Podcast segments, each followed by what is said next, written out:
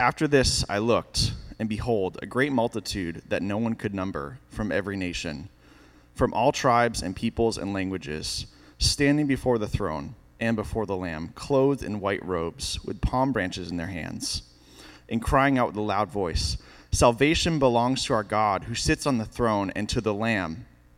And all the angels were standing around the throne and around the elders and the four living creatures.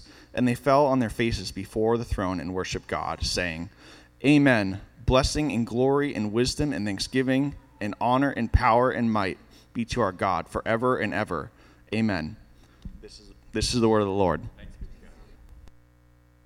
All right, so we're currently in the series where we're going through our visions and val- our vision and values as a church. And our vision, as you heard just a few moments ago, help religious and irreligious people to become gospel people. Our values as a church, we've articulated three core values of who we are, and that is sound doctrine, which we went over last week in a sermon. This week we're covering multi ethnicity, and then next week we'll be going to look at gospel culture and what those things mean for us as a church and how they shape everything that we do and everything that we try to do. We emphasize these three different values as a church. I've lived in Boston for over a dozen years now. This is my home. My, my, wife and I, we, we own a house, well, a portion of one. And we, are, we have no plans on leaving. Our kids are growing up here. They were born in Cambridge, and uh, they're, they're growing up here. This is home for all of us. But um, if you are from here, you can recognize very quickly that this is, has not been my forever in the past home. Uh, I have a, a, a, slight draw in my voice. I've worked very much over the past dozen years to, uh, you know, make that something that is understandable to everybody around me. But at times I slip into some Mississippiisms. Okay, so I was born in Arizona. I lived in Memphis for several years, and then we moved down to rural Mississippi. And uh, we lived in the Mississippi Delta. The Mississippi Delta is a very interesting place. It's like I go to the Mississippi Delta, and it's like my heart sings because it's home. You know, it's like there's nothing quite like your childhood home. There's something about going into that place and just saying, this feels normal and this is like sentimental and nostalgic and all of that type of thing. And then recognizing also the downsides of the place. So the Mississippi Delta is a great place full of fantastic food. I mean, Anthony Bourdain took an entire episode of his show where he could travel anywhere in the world and eat food, and he went to my hometown. That's right, my hometown, okay?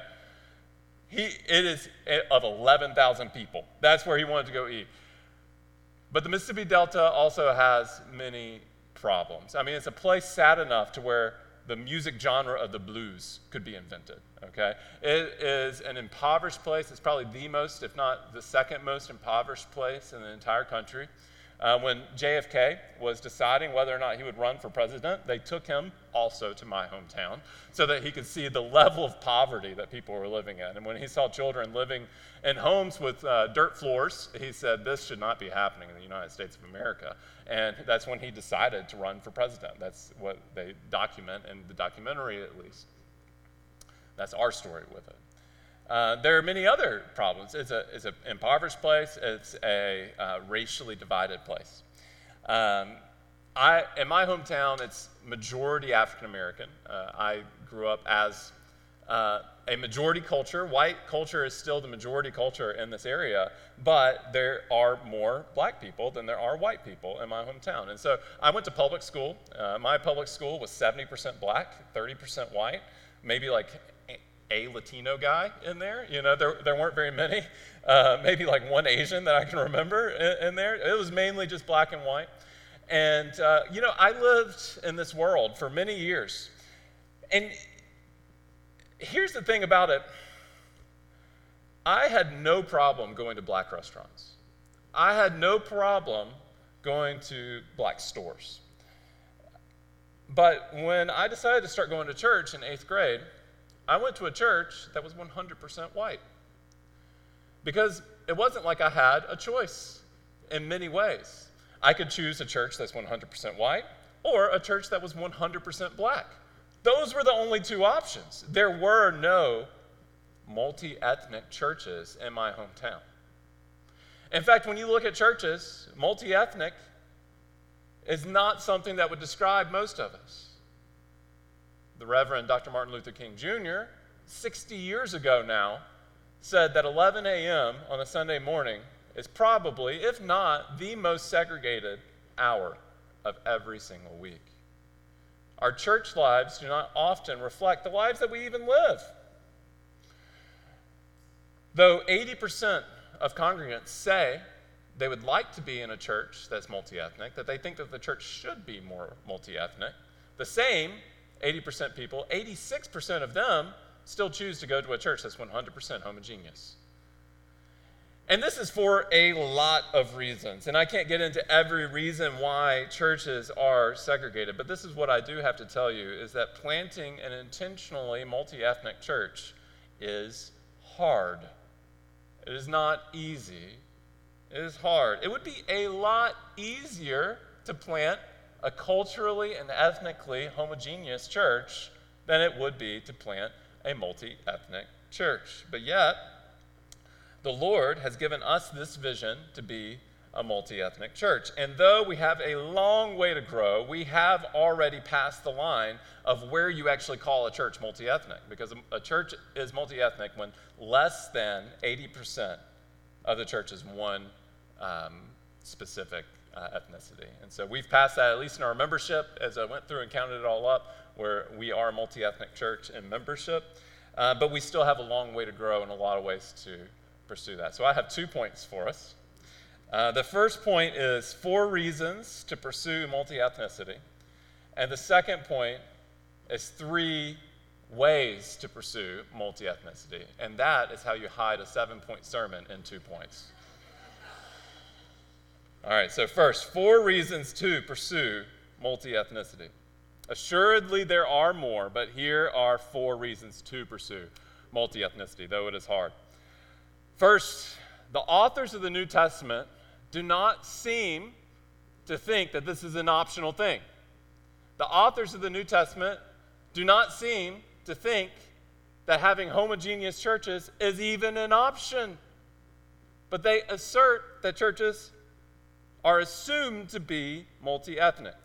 Because the, the struggle between Jewish Christians and Gentile Christians is all over the New Testament. It is everywhere. They talk about that in almost every single epistle. It comes up all the time. In Galatians chapter 2, you have the Apostle Paul writing to the church in Galatia, and he says, When I saw Peter last time, I opposed him to his face. That's pretty bold, okay? We're used to Paul being bold, but that's pretty bold. And why did Paul oppose Peter to his face? Surely Peter was giving some Trinitarian heresy. Surely he had gotten something wrong about the doctrine of the atonement. No.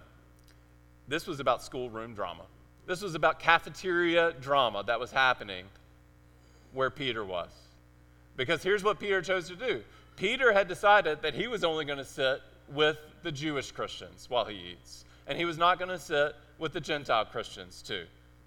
You see, he was promoting an ethnocentrism that has no place in the New Testament church. And so, what did Paul do? He approaches Peter and he addresses him strongly to his face, and he says, The way that you're walking is not in step with the gospel. Now, that is a strong, strong statement for you to say the way that you're walking, what you are doing by eating with these folks and not with these folks, that's not in step with the gospel. It is not ever an option for the early church to have a homogeneous population in their families. Acts chapter 6. Here we see the Hellenistic widows, meaning the Greek speaking widows, are being neglected in the distribution of the food by the Hebrew speaking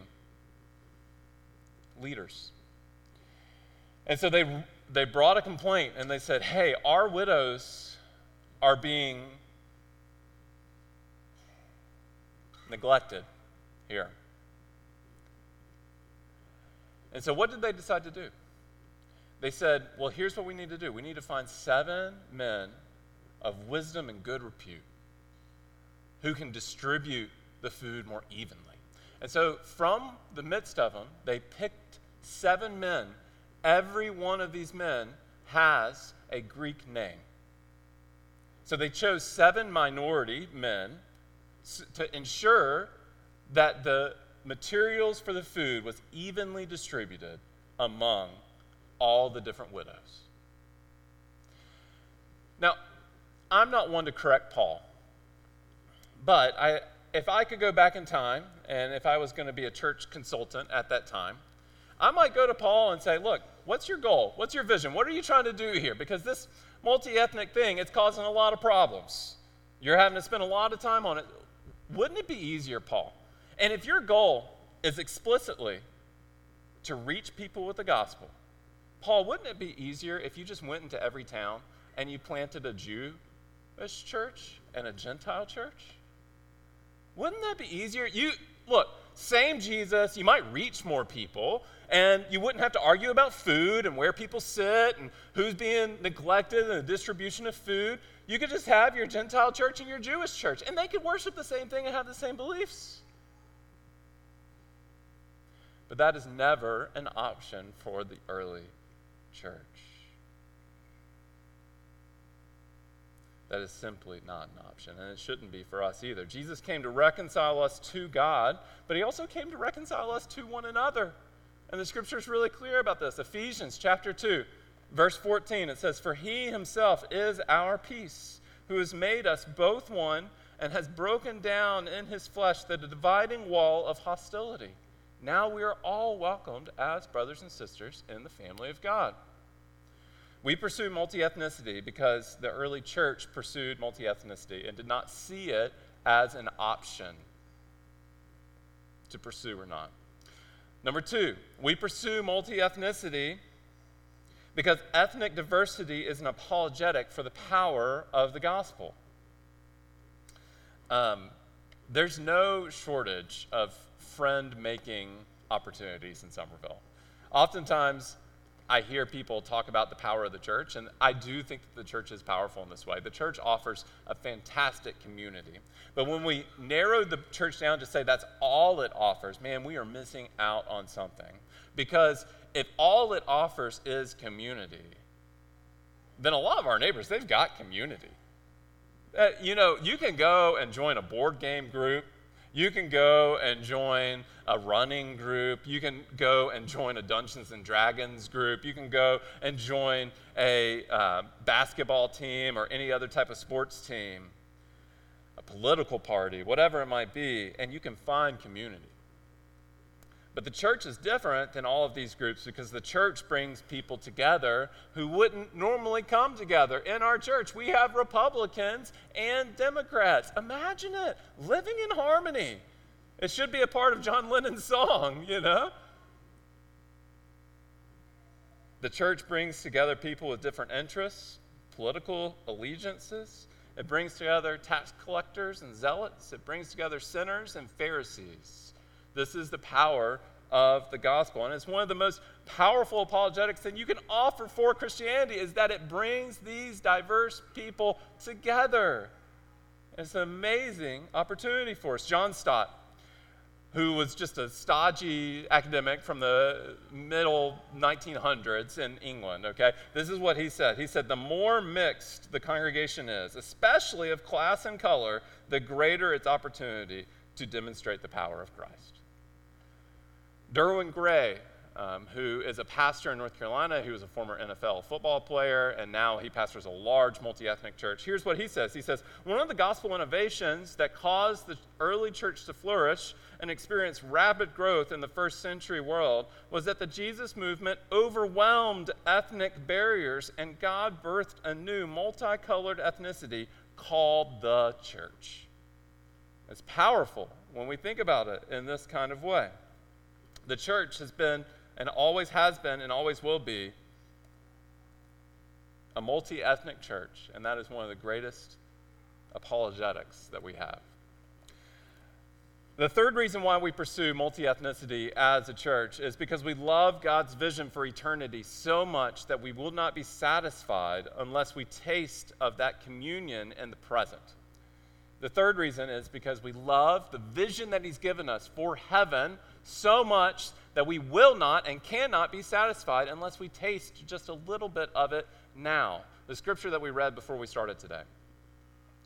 It says that we get a, this peek into the throne room of God. We get to see what it's like in heaven. Just for a moment, the Bible doesn't have a lot of clear descriptions of the throne room of God, but this is one of the most clear descriptions of the throne room of God. And you get a peek into the throne room, and who's there? But it says, a great multitude that no one could number from every nation, from all tribes and all peoples and all languages. Now, what's interesting about this passage is what's not included here. Because he doesn't say anything about social status, he doesn't say anything about economic standing. We know from Jesus' teaching that marriage will not continue into heaven. We know that child rearing will not continue into heaven. We know that socioeconomic status will not continue into heaven. But what will? Cultural identities our cultural identities continue into heaven. We continue to be a diverse group of people speaking different languages from different cultural backgrounds. And it's something that God loves. The goal of heaven is not that we all come together and we become the same, but that we come together and we become a beautiful tapestry of God's creative power and that all of our cultures get to shine together. And we get to celebrate those things. And we don't battle with one another but we celebrate them together. Isn't it a beautiful vision that we have of heaven where we get to do this and it's no longer seen as hostile but it's seen as beautiful and wonderful? We get to celebrate all that god has done. Bible scholar Esau McCaulley puts it like this. He says the very diversity of cultures is a manifestation of God's glory. God's eschatological vision for the reconciliation of all things in his Son, it requires my blackness and my neighbor's Latina identity to endure forever. The vision of the kingdom is incomplete without black and brown persons worshiping alongside white persons as part of one kingdom. Another Bible scholar, Scot McKnight, puts it like this He says, God's desire is for us to experience multi ethnic fellowship now in the local church as it will be for eternity. God's heart is total reconciliation. And here's the deal, church. We have to be 100% convinced that this is the vision that He has for us in the future, or we're never going to pursue it today. Because it's hard.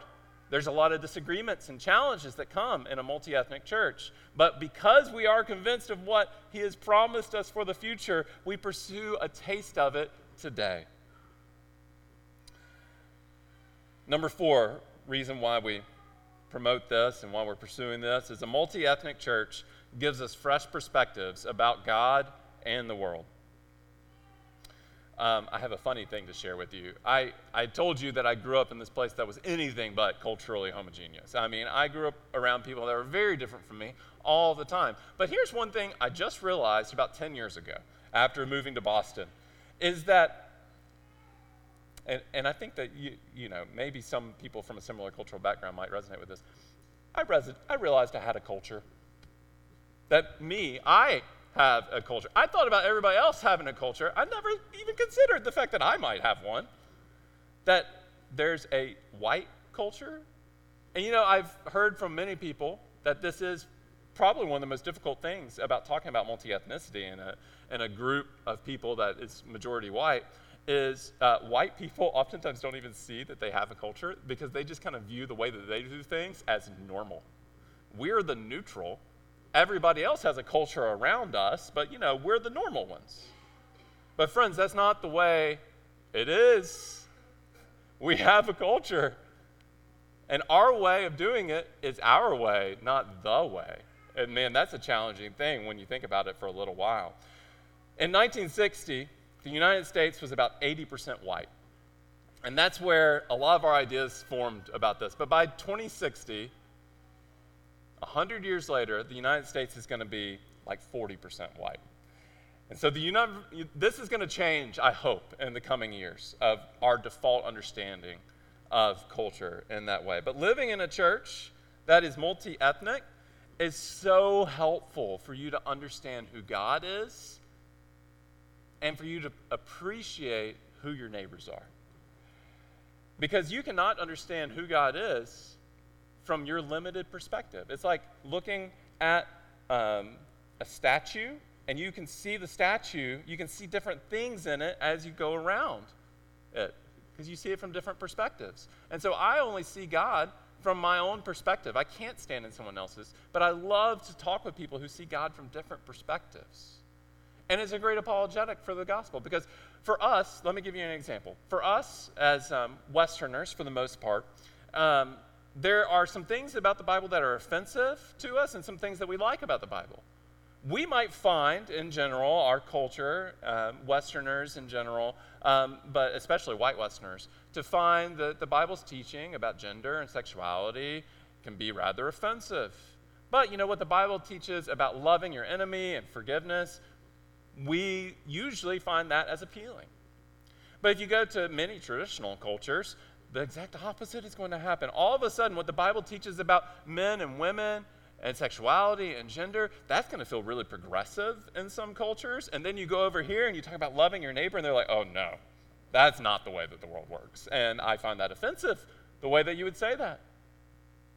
You see, the Bible, it's not written for one culture at one particular time. We have to think about this as a document that's written to all peoples at all times, and we have to understand it accordingly. But it also opens up fresh perspectives that we see in our world. Here's the reality when you have real relationships with people who are really different than you, it changes the way you think about major issues in the world. It changes the way you think about major issues in the world. Because of where I grew up, you know, if I ever log on to that death pit known as Facebook, I see uh, a lot of different uh, understandings of the world.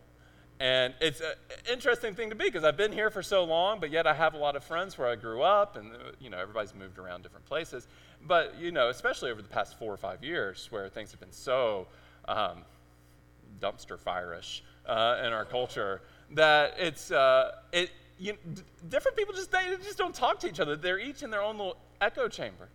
But in a church where you can have real relationships with real people who think differently than you, all of a sudden it cools everything down, and you're able to understand a new perspective. I love how Pastor Derwin Gray put it.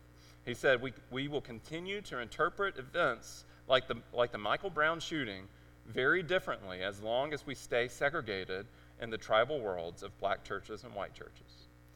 Sociologist Michael Emerson, he did uh, sociological research and he found that homogeneous local churches reproduce, and this is not just white churches, this is homogeneous local churches, reproduce inequality, encourage oppression, strengthen, strengthen racial division, and heighten political separation.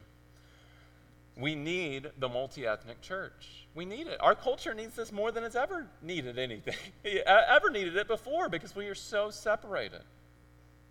You see, when people walk out of the church, it's not like they walk into a world that will confront them, but they become more polarized walking out of the church. It's in the church that we continue to have these conversations and to learn from one another. So that's four reasons why we need multi ethnic churches. Here are three ways that we are going to pursue it three ways to pursue multi ethnicity in the church. Um, this year, uh, one of my friends, actually two people that I knew from seminary time, one of them was actually my roommate in seminary, released a book called In Church as It Is in Heaven. And uh, one of them is a seminary professor, the other one's now a, pa- a pastor. And the authors coined this term, and I think it's a great term to describe what we're pursuing, is they say that they want to see a multi ethnic kingdom culture a multi ethnic kingdom culture. Let me define that for you. It says a context where people develop a gospel formed identity that simultaneously includes and transcends their ethnic identities. Let me uh, continue. They describe it more. Knowing, what, knowing that whatever is true and beautiful and good in each ethnic identity will persist into eternity, multi ethnic kingdom culture is able to celebrate a diversity of ethnicities in the same community while simultaneously seeing Christ as our supreme and central identity. When you're in a multi ethnic church, you're released to celebrate all the different ethnicities. And one of the main reasons why is because you see that your primary identity as a human being is no longer your ethnicity, but it's your identity and status with Christ. And when you understand that Jesus is the center of everything we do, that we worship the same Jesus, it allows us to celebrate one another without feeling put down ourselves because Jesus is our identity and He is enough for us. So I think that we have three ways to pursue this. That I'll, I'll give them to you quickly and then I'll walk through them. First, uh, we're going to need the Spirit of God to pursue this identity and this understanding as a multi ethnic church. We're going to have to sacrifice, and it's going to require forgiveness. Okay, so let's walk through these very briefly. Spirit of God. This would be impossible without the Spirit of God. Because you can't bring people together from different backgrounds like that unless the Spirit is moving in them. Uh, Matt Chandler, he's the president of the Acts 29 network. He's also the pastor, a very well known pastor, pastor of the megachurch in Dallas uh, called The Village. He said this I've come to realize that planting and growing homogeneous churches can be done with, with, with relative ease and a lack of dependence on the Spirit. And I think that that's true in many ways. We know that people like to hang out with people who are like themselves. When you have natural things that you can talk about, when you have music background that you can talk about, when you have style and everything that goes with it that are similar, it's just easier to hang out with folks like that. You have more things to talk about. And that's one of the reasons why sometimes when we see new churches being planted in cities, I've seen this happen. I, in New York a couple years ago, I saw a new church get planted, and the pastor was from Texas. And um, I like talked to a friend who was going there, and uh, like, "What's your church like?" And he's like, "Oh, it's like everybody's from Texas." Like everyone, they're all. It's just like people that have moved to New York from Texas, and they all go to this church. I'm like, well, that's kind of weird, you know? It's like a cultural enclave that he's created. And that's not what we want to see happen. The second thing that we're going to need is not just the Holy Spirit, but we're going to need sacrifice. Building a multi ethnic church is hard, it requires everyone to sacrifice. It would be a lot easier to plant a culturally mono ethnic church. I've been a part of one of these. And I'll tell you, um, it was fun in a lot of ways to be a part of a culturally mono ethnic church. When I was in seminary, the church that Megan and I were at before moving to uh, Boston, uh, it's grown a lot, actually. It's changed a lot, it's become multi ethnic. Um, but when we were there, it was monocultural. Like everyone listened to Radiohead and Bon Iver, and they all drank coffee and wore skinny jeans at the time, okay, early 2000s, uh, late 2000s, okay? Uh, it was a long time ago, but we were all listening to the same indie rock, we were dressing the same. It was easy, so easy to build friendships. And it was a fun time in a lot of ways. But when I look back on that, I just think it was lacking substance in some ways. It lacked the ability to really understand people who are different from me and to love them. It lacked the opportunity to lay down my preferences regularly for the good of my brothers and sisters. And that is what the gospel calls us to do. And that is always an issue in these New Testament churches of people having to lay down their preferences for the good of others. That's part of what it means to be a Christian. And if you don't get that opportunity, then you're not getting the fully orbed understanding of what it means to be a Christian and Christ follower. Let me give you an example musical preferences. Now, uh, we work really hard, and I'm not saying we're perfect at this, but I sit down with Emmanuel and Erica every month. We work through all the songs. We think through the substance of all the songs. We think through who is going to enjoy different songs. We try to keep it somewhat uh, balanced to where different people are going to be angry about the lack of songs that they like at different times. And we try to keep it uh, always Christ exalting. And so when you're singing a song and you're like, man, I'm not, I'm not jamming to this this is not my thing, you can just know that there's probably someone in this church who, like, that's the only song that their heart is connecting with today. All right? We, we, we have to sing a diverse type of music that allows us to celebrate with one another. If it was just me picking the songs for a church full of people like me, it would probably look different. But I love the songs that we sing, and I love seeing God's people respond and worship Him together. And so the next time we're singing that song, just keep in mind those people that not everyone is like you, and that we don't organize the service for you, but for all of us to come together and we praise God in that way. Um, so that's just one example, but it's going to require sacrifice in a lot of different places, a lot of different ways, from the way that we view time to all kinds of different cultural differences that we experience. And lastly, it's going to take forgiveness for us to pursue this. To build a multi ethnic church, it will require us to show forgiveness and to seek forgiveness. Many of us have had experiences in our lives that would prevent us from wanting to be in close fellowship with someone from a different ethnicity. And some of us have experienced blatant racism in our lives. And if we're going to be successful in the, this venture of building a multi ethnic church, it's going to require forgiveness. But forgiveness is not easy. Tim Keller defines forgiveness as voluntary suffering.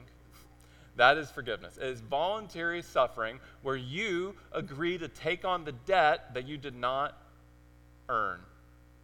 You pay the debt that you did not cause.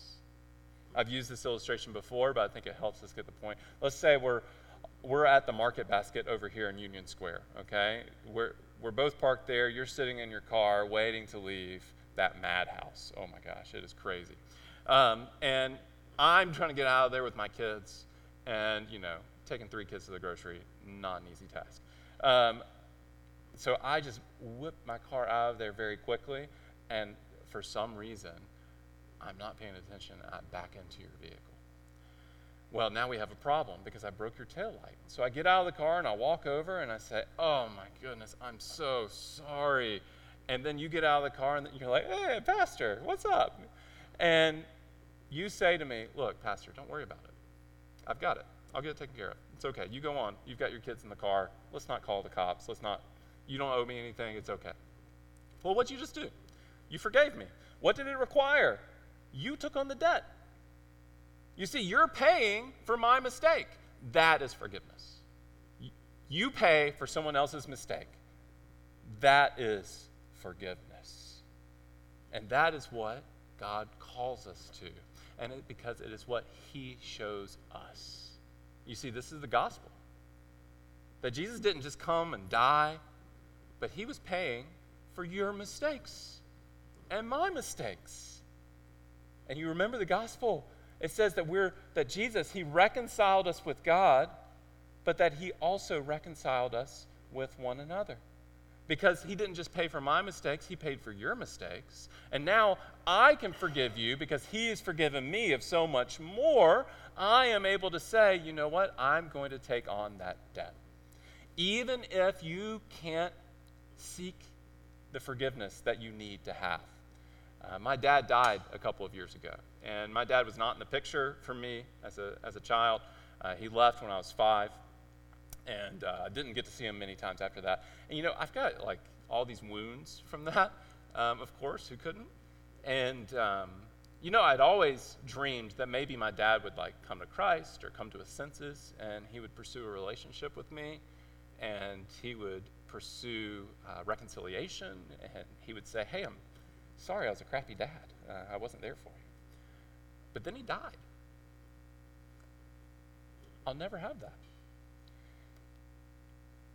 And it, it didn't take me very long to realize that I just have to forgive him.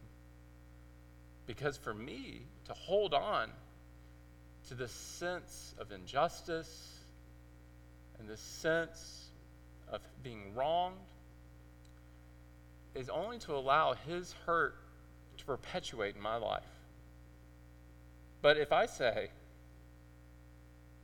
I forgive you, it frees me of the need to constantly feel like he deserves judgment and justice, although he does.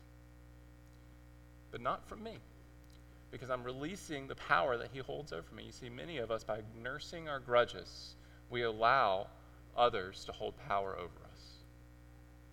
That's why it was so inspiring when the, the members of the church in uh, South Carolina forgave Dylann Roof, uh, the man who came in and, and shot the traditionally African American church, because they said, We're not going to let your hatred have power over us.